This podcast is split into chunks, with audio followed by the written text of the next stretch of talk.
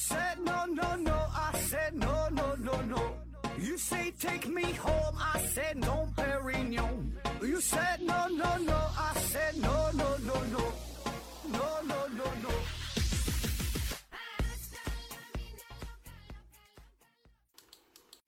拼命探索，不计后果。欢迎您收听《思考盒子》，本节目由喜马拉雅平台独家播出。这一期啊，咱们聊一起真实的案子啊，叫红丸案。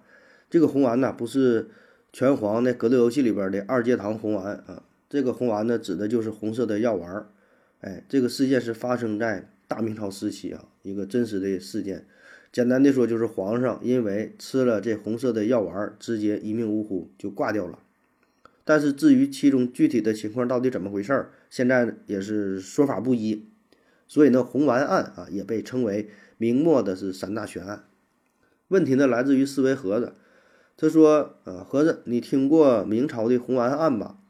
呃，你能以医生的角度说说红丸可能是什么药？按常理来说呀，崔文生应该不敢给皇上送泻药，李可灼呢也不应该再送。”一丸红丸，呃，有起色后又送了一丸毒药呀。哎，说这个明朝这起案子啊，话说这大明朝啊，可是挺有意思，是吧？有各种不着调的皇上，有各种奇葩的事件啊，有各种未解的谜团。那么这起红丸案啊，它的主人公啊，这个皇上就是朱常洛，当皇上不到一个月啊，就吃了这药丸就驾崩了啊。这个朱常洛呀，他是明神宗呃朱翊钧的大儿子啊，朱翊钧啊。但是这朱翊钧呢，他一直都不待见朱常洛，因为什么呢？这朱常洛呀，他是非计划的产物。当时是因为这皇上朱翊钧一时兴起啊，很偶然的就上了一个宫女儿，然后这个宫女呢也很争气哈，一发击中。啊，就就就就怀孕了，这事儿呢，可把呃那些正牌的皇后啊，那些妃子们可气坏了。人家那边天天那么努力都没成是吧？这一个小宫女啊，被皇上啊直接就一炮正中靶心。然后朱翊钧呢也是很忌讳这个事儿啊，虽然自己是皇帝，但是呢多多少少觉得这事儿吧有点儿有点不好意思啊，然后还想抵赖呢。但是你皇宫当中。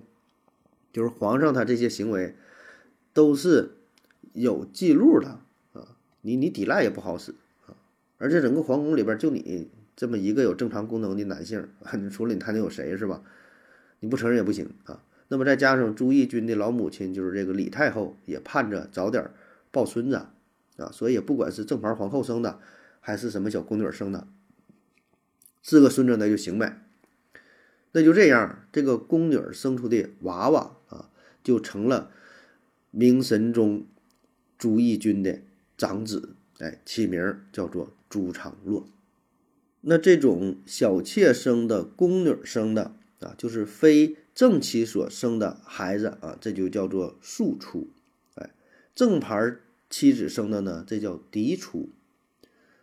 那有人说了，哎，好像皇帝的那些妃子不也都是？有名有姓的吗？哎，这个呀，你就得先看看，他是先生的孩子，还是先拥有的自己皇后的称号。很多那些妃子她都是母凭子贵，就是说，正是因为她生了一个儿子之后，所以她才拥有某某皇后的称号。原来她是没有这个称号的啊，她跟那种正宗原来就有称号的皇后是不一样的。就比如说朱常洛的母亲，咱说了，原来她就是一个普普通通的小宫女儿，但是就因为这次意外怀孕，生出了龙子，所以后来她才晋升为叫孝敬皇后。而这个明神宗朱翊钧他的原配夫人啊是孝庄显皇后王氏，这是他的原配夫人，正经的两口子。但是这个孝庄显皇后呢，她只生了一个女儿。啊，叫荣昌公主，哎，就生了这么一个女儿。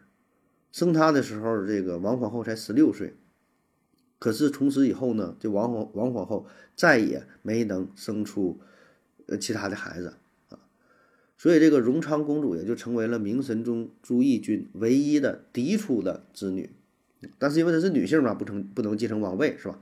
当然，咱们说这些都是呃回看啊，回看历史是这么个情况。当时明神宗朱翊钧和他的正牌王皇后俩人还都很年轻，所以对未来呢还是抱有希望的啊，还是想生出一个嫡子来继承王位。所以呢，这个庶出的长子朱常洛就就很不招人待见啊。朱翊钧以及这个其他那正牌的皇后、贵妃啥都看不上，因为你这个宫女的孩子是吧，出身不是特别正经啊，怎么看他都不顺眼。那么也正是因为朱常洛他出身的问题，也为后来一系列的事件就埋下了伏笔。那么说，作为皇帝啊。他也不能闲着呀，对吧？他不还得努力生孩子嘛？想要整出这个嫡出的嘛啊？呃，也就是跟这个正牌的孝庄显皇后啊，继继继续这这个努力啊，想要生孩子。可是不管怎么整呢，就是不行啊。那么此时呢，这个皇帝朱翊钧呢，又有了一个新欢，叫做郑梦静。哎，这么一个小姑娘啊，这小姑娘啊，长得确实漂亮，反应呢也很机敏啊。她是正经的妃子，哎，呃，可以说当时她是皇帝最宠幸的一个妃子。两个人呢，慢慢扯在一起啊，扯的时间越来越长，如胶似漆的。那么没过多久呢，这郑氏啊，就给皇帝生了一个儿子啊。但很遗憾，这儿子很快就就夭折了哈。但好在呢，没过两年，他又给皇上生了个儿子啊，叫做朱常洵。所以你看，人家还是挺厉害啊。这玩意儿以以前在皇宫当中，这就是。谁能生出儿子来说，那就这就这就是一个终极目的了，对吧？你生不出儿子，那你就没有招；你生出儿子，一下那就好使了，就够用了。那么这个朱翊钧呢，就非常喜欢正式生出的这个孩子啊，这个朱常洵。哎，这个这是两个人正经爱情结晶的结晶的产物。那么这个小小郑哈，也就是顺理成章的晋升为。皇贵妃，哎，这是一个前情的铺垫。那么故事讲到这儿呢，这几个主要人物呢，咱说也已经凑齐了哈，就要产生矛盾了。这个郑贵妃呢，生完了这孩子之后，就央央求着皇上说的，以后你就立这个朱常洵做太子吧，然后呢，让我做皇后，哎，行不行？以后咱俩以后就天天过着没羞没臊的生活，那多快乐呀！皇帝听了之后呢，很开心啊，他也是这么想的，俩人就在被窝里卿卿我我、唧唧歪歪的哈，整这些事儿。朱常洵就说了哈，我对天发誓啊，让朱常洵以后继承我王位啊，立你为皇太后。郑贵妃说那不行，在被窝里边咱俩说这玩意儿跟闹着玩似的，咱俩得去太庙起誓去。大半夜哈，两个人光着屁股就跑跑到太庙去了啊，在自己的祖宗牌位面前哈跪着哈发誓啊，说我让这个朱常洵啊这这个继承继承王位啊，如何如何的啊。那么这个事儿哈，这个朱翊钧呢可以说是做出了一个很颠覆性的决定啊，倒不是说光屁股往外跑这个事儿啊，就是他想立朱常洵作为太子。为啥说很颠覆啊？就是中国古代皇帝。呃，继位这个事儿，让谁当下一任皇上这个事儿，历来呀，斗争的非常激烈啊，这是兵家必争之地啊。就因为这事儿都没少没少打架，没少出现这个牺牲流血的事件啊。像咱之前咱也讲过那个呃清朝那个九子夺嫡哈等等啊，很多时候都都因为这个就闹出很多大事儿啊，很多争夺王位的事儿，甚至有一些是。手足相残的亲兄弟啊，互相就就就砍也有啊，所以呢，作为皇上，其实他不想让自己的子孙后代因为这个事儿产生流血冲突啊，也更不想因为这个事儿影响到自己的江山社稷。他想让自己的江山永固，对吧？咱就固定就往下传就完事儿了呗。所以到了大明朝的时候，就开始坚决执行嫡长子继承制。嫡长子继承制，简单的说就是有嫡立嫡，无嫡立长，父使父使子承兄终弟及。这是当初明太祖朱元璋立下的规矩啊。当然，这个规矩不是明太祖朱元璋首先发明的，但是他是想要想要这个坚决的执行贯彻的啊。就是在此之前，漫长的中国封建社会一直有着是立长还是立贤的争论。所谓立长，就是传给大儿子；立贤，就是传给最贤能、最能干、最有才华的儿子。那么，为了社会的发展为了文明的进步啊，其实按理来说，好像是立贤更合理，对吧？找有才能的人，你有这个能力，呃，管理国家更合适。但问题就是。这个贤能二字啊，很难考量，它是一个虚的东西。你说贤能的标准是什么？没法量化，没法评估，这都是非常主观的判断。所以呢，渐渐的就出现了，就是咱就叫这个这个立长，就是大儿子完事儿。这个固定的，先生出来的那人就先当皇上，对吧？你也说不出啥来。所以到了朱元璋这，到了这个大明朝，他就想要坚决执行传嫡长子。有嫡立嫡，没嫡立长。就是如果说有原配夫人生出的孩子，这个儿子，那就，呃，把这个江山交给原配夫人。如果原配夫人没有儿子，只生出女儿，那咱就是传给跟其他的宫女也好，跟其他的妃子生出的第一个男孩儿。哎，所以呢，就在这种情况情况下，这个规则是很明确的，不考虑什么才华，就是这个嫡长子完事儿，哪怕他是个大傻子、缺心眼儿。啊，脑积水怎么地无所谓，就是让他当皇上，坚决执行。然后呢，文武百官也是一起监督，咱就是按规矩办事儿，对吧？有规矩，那那这这一切就都好执行了。所以说到了朱翊钧这块儿呢，他就整出了幺蛾子，他就想要传给传给这个朱长洵。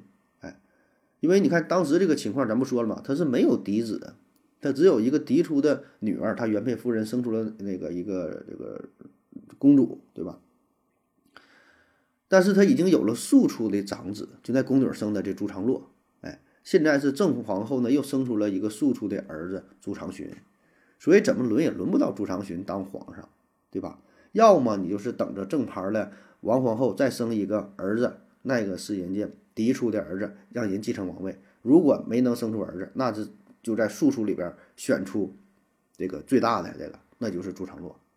那么规矩就是这么写着，但是呢，你说你要废长立幼，那你那这做的就不对了啊！当然了哈，以上这些都是朱翊钧啊和他这小郑贵妃俩人两口这些密谋的这些事儿啊，并没有对外公开啊，他也不敢公开啊。虽然他是皇上，但是呢，你这个做法是不对的，是吧？就咱们说了，文武百官呢，这些。呃，皇宫贵族什么的，他也是监督这些事儿呢，所以，但是他内心是这么想的哈。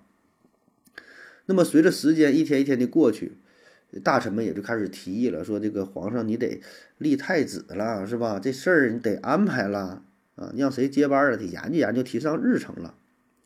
朱翊钧呢，是一副满不在乎的样子啊，这事儿看吧，哎呀，再研究吧啊，着什么急呀？是吧？反正就是一拖再拖的。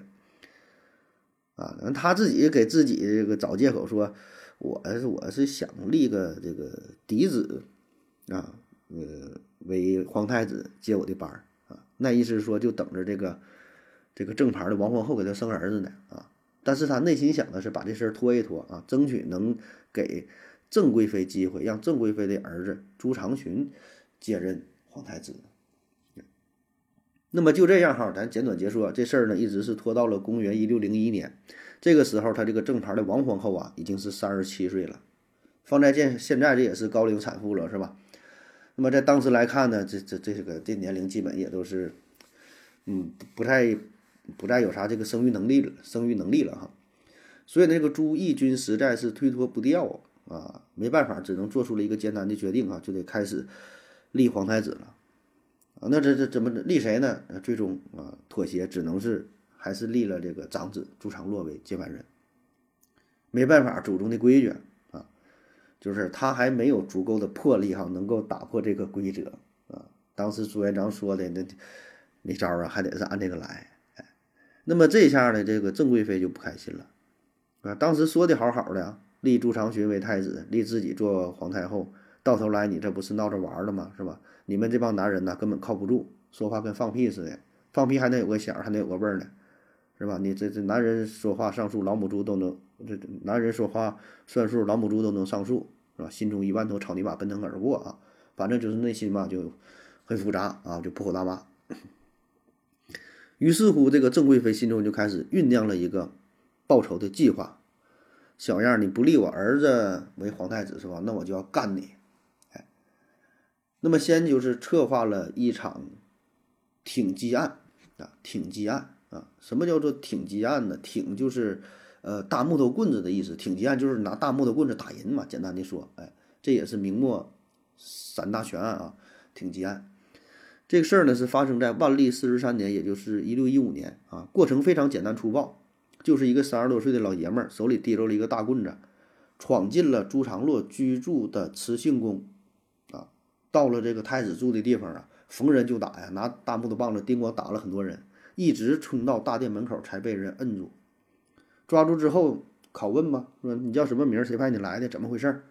这男的一五一十就交代了啊，说我叫张才，哎，我是郑贵妃手下的两个宦官，叫庞宝、刘成派来的。让我来干啥？就是打死朱常洛。来，你说你看看这事儿吧。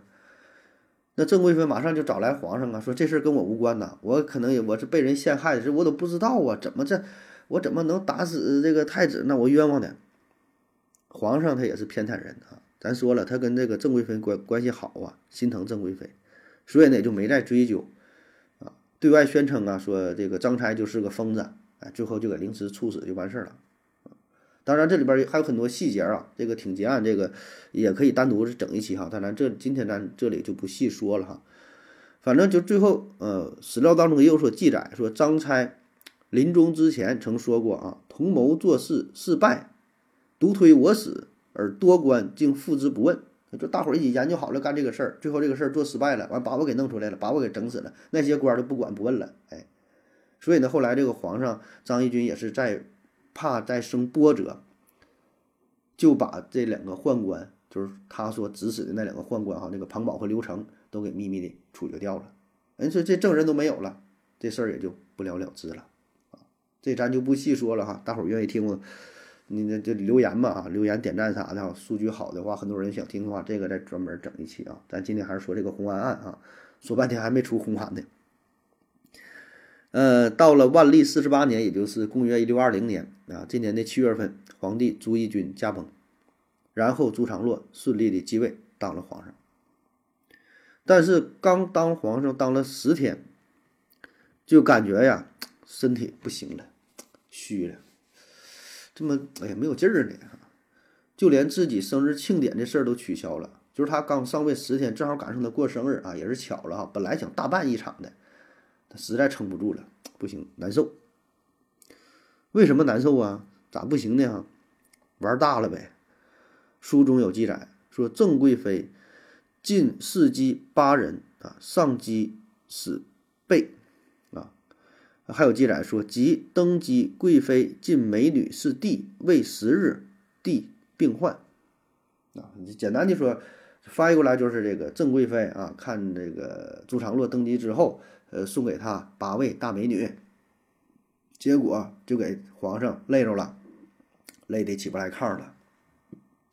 要说这郑贵妃啊，真是人心挺歹毒啊，蛇蝎心肠。你看玩了一招美人计哈，给你玩废了啊！就是他一直跟朱常洛不对付，就想搞他。人家当上皇帝了，他胆儿挺大，还是不依不饶的。哎按理说啊，咱说那个朱常洛也是吃过见过的主，那都是皇太子了，身边也不缺女人，你平时也应该不少玩啊？怎么这八个美女十天就给他干虚了呢？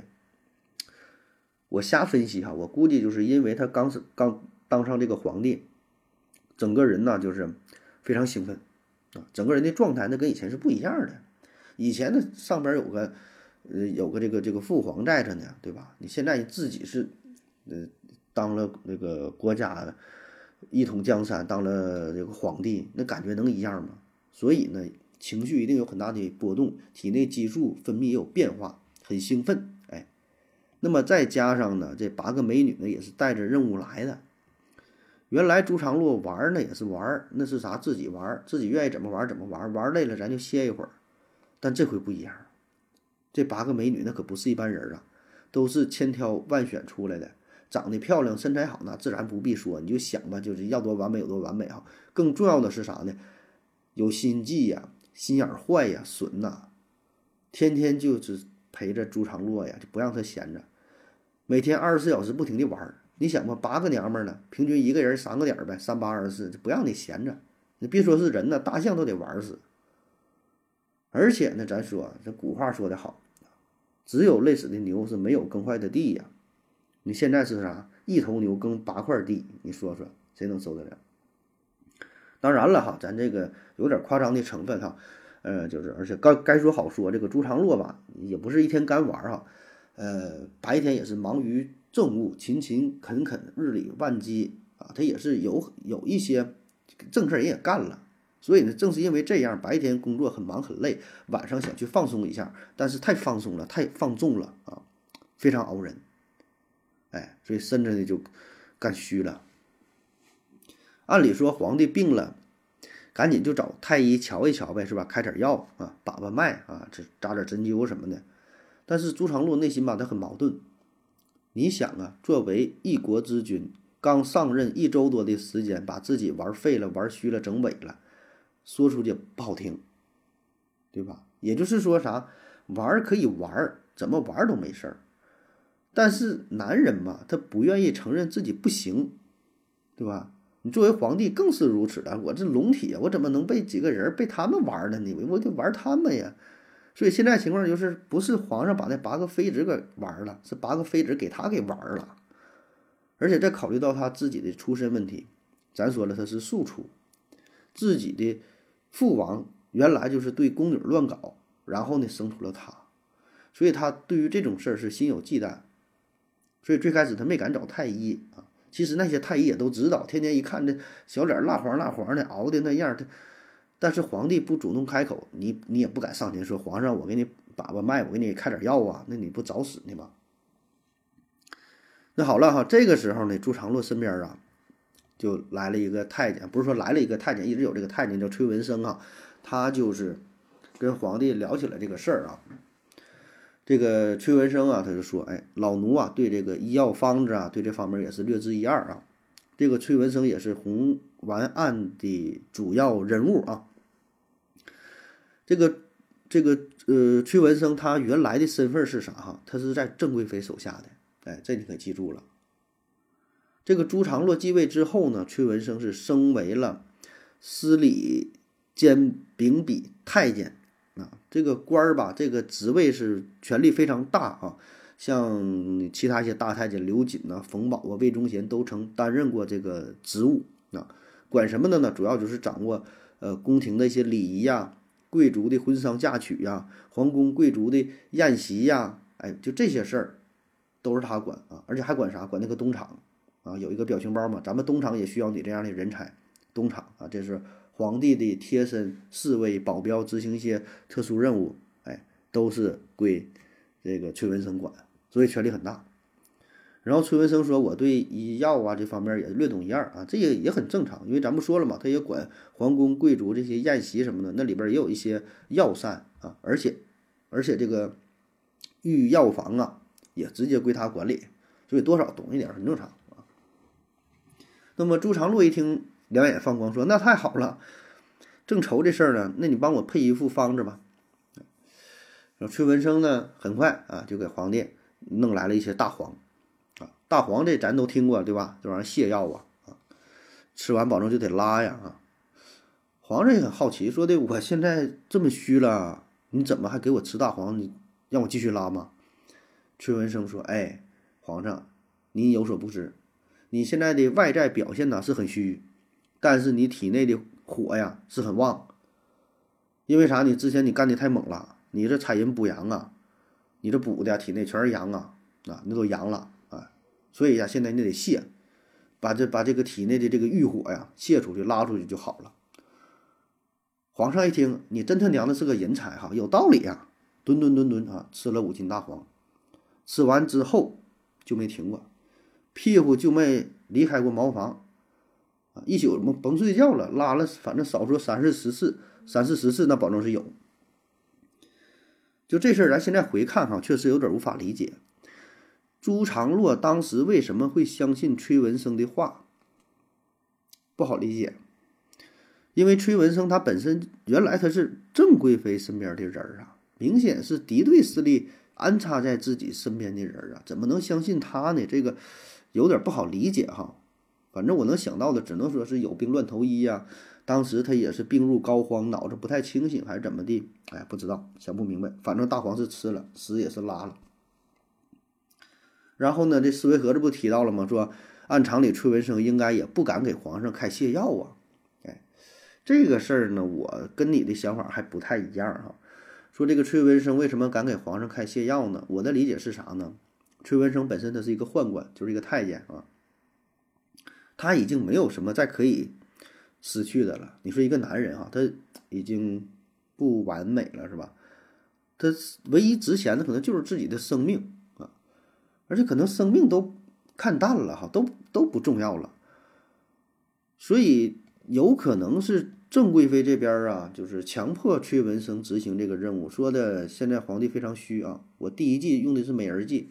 第二季呢，你再给我来一个什么什么计啊？你再给我，你这个听我安排，你给他整点泻药，你你让他拉一下，哎，开点猛药，啊，如果说你崔文生你敢不答应的话，我直接就干死你，你这很很多把柄都在我手呢，我现在安插到皇上身边，你能不听我的吗？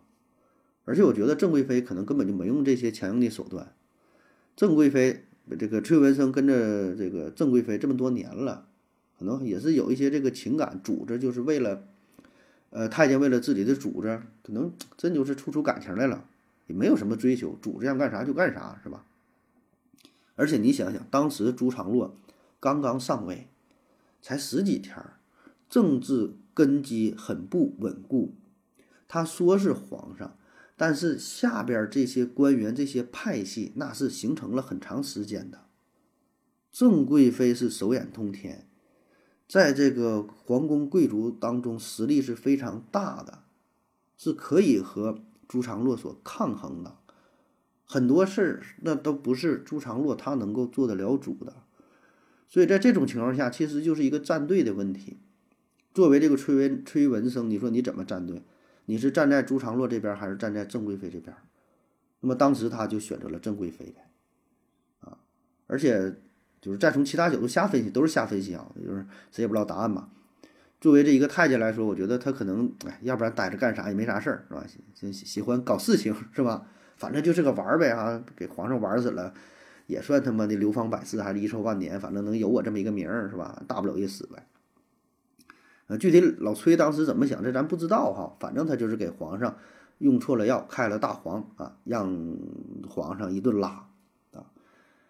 那么拉了之后吧，嗯，皇上就是给老老崔就给开除了，逐出了皇宫，也没杀头，也没怎么地，啊，我估计呢也是这个郑贵妃在背后保他，这就不知道，我没查到太多的资料，啊，反正这个事儿呢到这就就完事儿了，就是老崔这会儿就完事儿了啊。那么崔文生被赶出之后，皇上的病还没好啊，还得找人看呢。但这时候身体越来越虚啊，这事儿呢也瞒不过去了，就把太医呢都给招来了。众太医一看，君之疾在骨髓呀，马上就得嗝屁了啊！你这玩意儿呢，现在这病这么重，你找咱们看，找找干毛去了是吧？谁也不敢轻易开药，因为啥？这玩意儿开药责任太大呀。治好了，你说能咋的？这已经当太医了，家里也是吃喝不愁，你再多多赏我点银子，也也也没有什么必要。万一看不好啊，那可是直接掉脑袋的罪过，啊！所以谁也不敢开药。哎，皇上生气了哈，一群废物，关键时刻一个能打的都没有。那么这个时候，鸿胪寺城李可灼献上来了一个仙丹，说这仙丹是包治百病。哎，鸿胪寺城这是什么呀？鸿胪寺城这是一个官职的名称，也叫做鸿胪寺卿啊。鸿胪寺啊，鸿胪啊，这怎么写不重要了。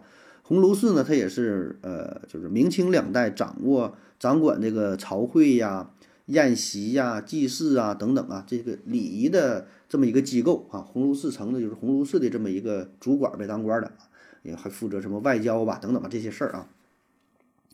那李可灼呢，他就声称说自己手中有一个灵丹妙药，哎，他知道这个灵丹妙药的方子怎么去配置，说想要献给圣上啊。但是呢，你说说，你来就献个药，这玩意儿事关重大呀，给皇上吃的东西，万一说有毒呢？万一说有什么副作用呢？万一像上回是吃拉稀了呢？哎，所以这个药啊，当时就被礼部尚书东阁大学士叫方宠哲，被他给按下了。因为之前有崔文生的教训，他没敢直接把这个仙丹，所谓的仙丹，直接就交给皇上。那没过几天啊，这个朱常洛这身子是越来越越不行了哈，感觉快要玩完了啊。朱常洛呢就把这个方崇哲叫了过来，还包括其他一些重要的大臣嘛，头头脑脑的哈，都叫到了自己的身边，还有几个皇子都叫了过来。方崇哲一看他这皇上都脱了相了。短短的不到一个月的时间，跟刚刚登基的时候判若两人，看不出来了都，太吓人了。朱常洛自己啊也知道这时日不多，哎，开始交代后事，开始安排立太子的事儿啊，谁接班啊，怎么怎么地啊。那么这些都交代完了之后，单独把方宠哲叫到身边，说：“老方啊，我听说一个事儿啊，你手里有个仙丹是不？”你在哪呢？你给我弄来，是吧？我早就听说了，不是那鸿胪寺城李可灼给你的哈？可有此事乎？方崇哲一听这事儿，这皇上已经知道了哈，消息挺灵通啊。那既然知道了，那也不能再瞒着你了，是吧？再瞒着就就这就叫欺君之罪。哎，说臣呐，罪该万死啊！确有此事。前几日李可灼献上仙丹一枚，号称可治百病，但微臣不知其成分如何。且李可灼并非一家名士，仙丹来历也很蹊跷，其药效几何，微臣也有几分担忧啊，遂未敢交与圣上。你看人小话你说的哈，确实是这个道理啊。朱常洛也是明白人哈，一听了也没生气啊，也知道哈，说我早知此事，你说这玩意儿你能逃过皇上的这个这个眼睛吗？是吧？他啥事儿不知道啊？他皇宫当中都是他的眼线啊。如果早知此事啊！现在你把这个药拿过来吧，我也自知我这时日不多哈，我只能是死马当活马医，爱咋地咋地了啊！给拿来，我尝尝啥味儿的啊！方仲哲呢，一路小跑回家，打开碗架柜，从饭盒里边拿出了李可灼送给他的大力丸，一路小跑给皇上又送来了啊！皇上马上找人熬制啊，这玩意儿不是拿来就吃的，得这个调制啊，得怎么玩意儿熬一下怎么的事，咱也不懂啊，反正得做吧啊！就拿这东西加工之后，做出来一个通红通红的一颗大药丸子，哎，红丸。红丸啊，当然了，这里边你要看史书上讲的，还有很多的细节，又是找人这个试药啊，又怎么地呀？就看有没有毒啊，看看这个药效啊，哎，反正最终证明是安全的，能吃啊。然后又把李可灼请来，当着皇帝的面又配置这个大力丸啊，就做做做，你最终做好了吧？大约在中午十二点二十五分左右啊，朱常洛就吃了这个红色的大力丸，吃完之后，哎，感觉不错呀。好像是有点效果啊，也不知道里边是放激素了还是安慰剂的作用啊，他感觉不错，有点用。哎，书上写的是圣体用药后暖润舒畅，湿尽饮散。那圣体皇上吃了药之后暖润舒畅，哎，很暖和，很很很润啊，很舒服啊，很通畅，湿尽饮散啊，想要吃东西了，想要吃饭，想要喝水了，你看那不就是见好了吗？到了傍晚时分，那中午吃了一个啊，晚上还想吃一个。你看人吃药人讲究了，对吧？再再来一个，再来一块啊！又找到这个李可灼，说你再给我弄一碗啊！这这这个药药药劲儿不错。李可灼他又献上了一颗红丸啊，朱常洛那夸就又吃了啊。吃完之后，这玩意儿吃了呢，没有什么特殊感觉啊，也不难吃，反正也还凑合吧，感觉也没有什么用。那但是就是当天晚上。朱常洛就死掉了，啊，完事儿，这就是红丸案啊，讲完了啊。那么故事说到这儿哈，好像很明显，李可灼献上的药害死了朱常洛，很明显他吃了两个药，当天就死了，对吧？好像就有着直接的关系啊。但问题是呢，你也没有直接的证据证明说这两个药就有毒啊。我查了一些资料呢，一般都说。说这两个药还好啊，也也找人试吃啊，又怎么地了？这两个药本身不是因为剧毒而死啊，呃，很有可能就是什么，他确实身体比较虚弱，然后用了这个药，呃，发挥了一些药劲儿，然后呢，有了一些副作用，就是这个副作用不是因为它是毒药，这种副作用如果如果给别人吃可能就没事儿，但是因为皇上身子很虚，特别是一些中医理论讲究什么十八反呐、什么君臣呐、怎么地呀、是吧？然后呢，有可能是因为这事儿呢耽误了最佳的治疗时机等等吧，就是导致病情的加重，啊，加速了他的死亡。如果说这事儿最开始的时候，第一起的时候，你就不吃那个崔文生的药，最开始你就找太医去看病，就别吃那个大黄，你就吃点别的，对吧？整点儿伟哥什么玩意儿的，再整点儿是吧？试一试，可能就没这事儿了。当然，历史不允许假设，对吧？这种假设也没有意义啊。那时候也他也没有伟哥啊。而且这个朱常洛他的死吧，咱现在回看哈，就就是就是整理这个大明朝这段历史，特别是明末这段时期，他也不是个人的问题，哎，背后的政治斗争非常复杂。只不过这种斗争啊，在他的个人身上集中的体现出来，也可以说他是政治斗争的一个缩影。啊，一个一个一个表现，就是明末时期那时候就存在的叫东林党啊，东林党一个党派，然后跟这个浙党啊、楚党啊、阉党啊，就是互相斗争啊，就叫国本之争，就是就是集中表现在朱常洛和那个朱常洵的身上啊，就暗流涌动，斗争了很多年，就从开始立这朱常洛为太子，到最后我觉呀，就是很多事儿啊，这只不过这个红丸案是一个。是一个非常集中的体现而已。那么在朱常洛死了之后呢，方崇哲呢却做出了一个有点匪夷所思的事儿。哎，咱说最开始那个李可李可灼是献上了红丸之后，他没给皇上，他怕皇上吃了身体不好加重病情。但是在皇上死了之后呢，他却赏赐给进贡红丸的红丸的李可灼，就感觉俩人好像是一伙的，做了一个扣似的。所以当时这个东林党人就认为说他们之间保证有事儿，就是他们合伙串通好了，害死了朱常洛，啊，所以呢有个说法叫“虽无弑君之心，却有弑君之罪”，尉迟弑君之名，难免有弑君之实。就是啥？虽然你没想杀皇上，但是你确实你杀了皇上，确实皇上的死与你有关，与这个。呃，方李二人是脱不了干系的那么方崇哲是为了自证清白，最后选择是告老还乡，官我也不当了，回家自己种地去。啊，但是说的，呃，这个皇宫当中啊，拥护朱常洛这边的和拥护郑贵妃这边的两大派系，这个斗争却没有停止。那在朱常洛死了之后，是他的长子啊朱由校上位，这是明朝倒数第二个。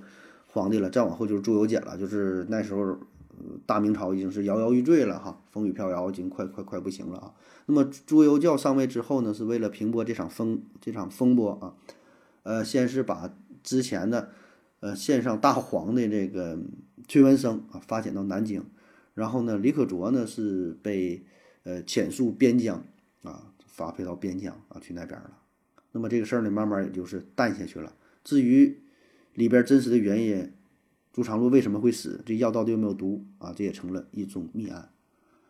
那么如果说问我的话，说你这说这药是啥？这个红丸是啥？哈，反正我个人感觉这玩意儿这就是，呃，铅呗，一些重金属。因为那个时候炼丹吧，不是个例呀。中国历朝历代这些皇上都是有着长生不老这个这这这个希望是吧？都都想长生不老，然后都炼丹，都这么去吃。那么炼丹的时候，里边就会用到铅，这是非常非常常见的东西，重金属啊，重金属中毒。然后你说这个红丸是啥？我也参考了一些资料，反正也说主要成分可能就是铅，还有其他的一些什么什么什么中药一些成分哈。我个人感觉呢，就是药不一定有毒吧，但对于身子非常虚弱的这个人啊，你吃这个药可能会加重。肝肾功能的代谢，然后呢，就加速了这个死亡啊。可能说让别人吃，身体挺好的，吃完没有什么太大影响，但是对于他现在这种状态，吃了之后那就扛不了了啊，直接就相当于起了一个加速的作用。但是他又没有毒。那么至于说是不是郑贵妃指使的，我觉得十有八九那就是了啊。所以这个朱常洛就是政治斗争的一个牺牲品。啊，以上这些都是我个人非常不太成熟的、幼稚可笑、不太成熟的想法哈。不知道各位这个历史专家，看看你们有什么见解，可以在节目下方留言啊。好了，感谢你各位的收听，谢谢大家，再见。如果你也想提问的话，请在喜马拉雅平台搜索西西弗斯 FM，在最新的一期节目下方留言即可。回答的可能比较慢，不要着急哟。